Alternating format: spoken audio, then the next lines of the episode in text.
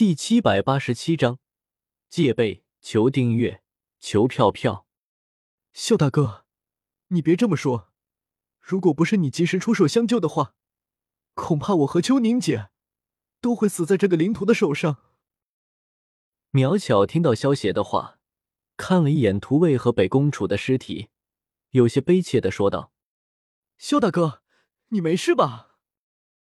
没过一会儿，赶过来贾轩他们，见到一地的死尸，连忙跑到萧邪的面前，一脸担忧的问道：“我能有什么事？就凭仇人九那点实力，还伤不到我？”萧邪摸了摸贾轩的秀发，轻笑道。贾轩看了一眼仇人九的尸体，眼中顿时弥漫一层水雾，一把挤开左秋宁，扑到萧邪的怀里，感动的哭道：“萧大哥，谢谢你给我们虎啸堂满门报了这灭门之仇。”傻丫头，大仇得报，应该高兴吗？哭什么？看你都快变成小花猫了。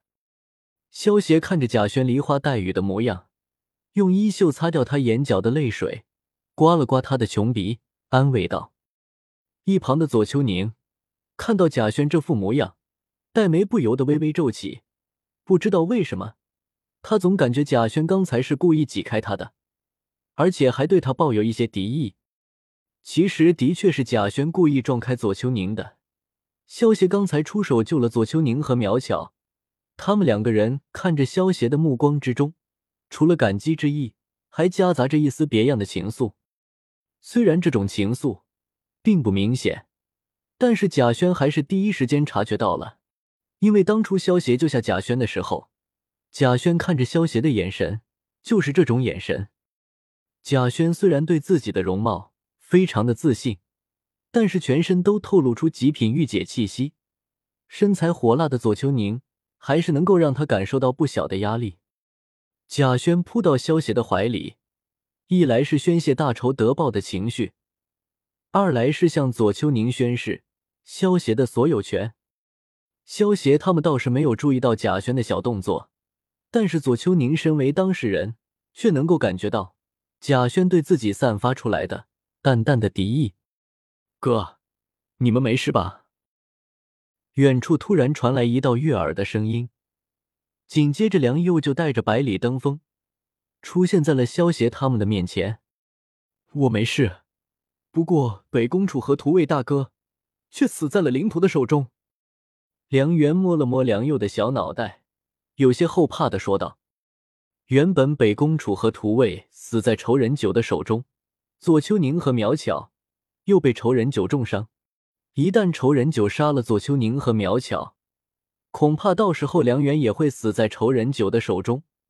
梁元还以为自己死定了，没想到萧协突然出现，一招就秒杀了仇人九。哎，大高手是你啊！上次在同福镖局，你一句话都没有说就消失了，没想到你长得这么帅，跟登峰大哥一样帅。梁佑看到萧协的后，直接无视了梁元。跑到萧邪的面前，双手捧着小脸，满脸桃花的叫道：“小妹妹，你倒是可爱的很。不过不用叫我大高手，我叫萧邪，你叫我萧大哥就可以了。”萧邪见到梁佑这副模样，伸手摸了摸他的小脑袋，笑道：“呵呵，萧大哥夸我可爱呢。”梁佑闻言，双手捧着自己的脸颊，满脸花痴的笑道。哎，家门不幸啊！梁元见到梁佑，又开始犯花痴，忍不住捂住脸，摇了摇头，满脸的无奈。仇人就死了，那汝烟呢？我要到哪里去找汝烟啊？百里登峰看着求人九的尸体，一脸的迷茫。在同福镖局的时候，由于离窟大师吉林院的引导，百里登峰一直以为。是仇人九抓走的乳烟，现在仇人九死了，寻找乳烟的线索也就断了。登峰大哥，要不你跟我们一起回居阴山吧？居阴山的黑宫大师知道很多的东西，说不定能够帮到你呢。梁佑听到百里登峰的话，连忙出声提议道：“黑宫大师，好吧，我跟你们去居阴山。”百里登峰想了想，还是答应了下来。既然他如今也不知道该到什么地方去寻找乳烟，那还不如去居阴山碰碰运气呢。太好了！梁佑听到百里登峰答应了，连忙拍手笑道：“萧大哥，你的武功这么高，不知道你出自何门何派啊？”苗乔有些好奇的对萧邪问道：“我的武功只是无意之中得到了前人的传承罢了，不属于江湖之中的任何一派。”萧邪听到苗侨的话，摆了摆手道：“萧大哥，既然这样的话。”要不如你加入我们御灵团吧。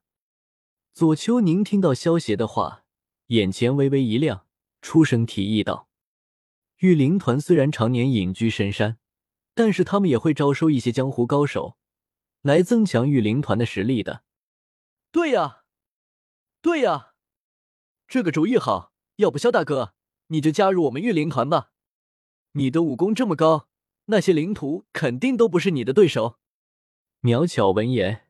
也忍不住叫道：“萧协看了一眼贾轩和丁沙影，转头朝着左丘宁笑道：‘如今我们也没有固定的去处，既然如此，就跟你们回一趟居阴山吧。不过到底加不加入还不一定。’萧协准备收服御灵团，所以前往居阴山也是在计划之中的事情。不过现在御灵团之中，大部分的人……”都是离窟大师的灵徒，想要收服御灵团，还必须先要解决掉离窟大师的极灵院才行。太好了！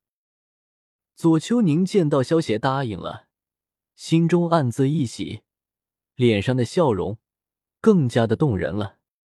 贾轩看到左丘宁脸上的笑容，还有他看着萧协的时候，眼神中的那种柔情，贾轩心中。对于左丘宁更加的戒备了。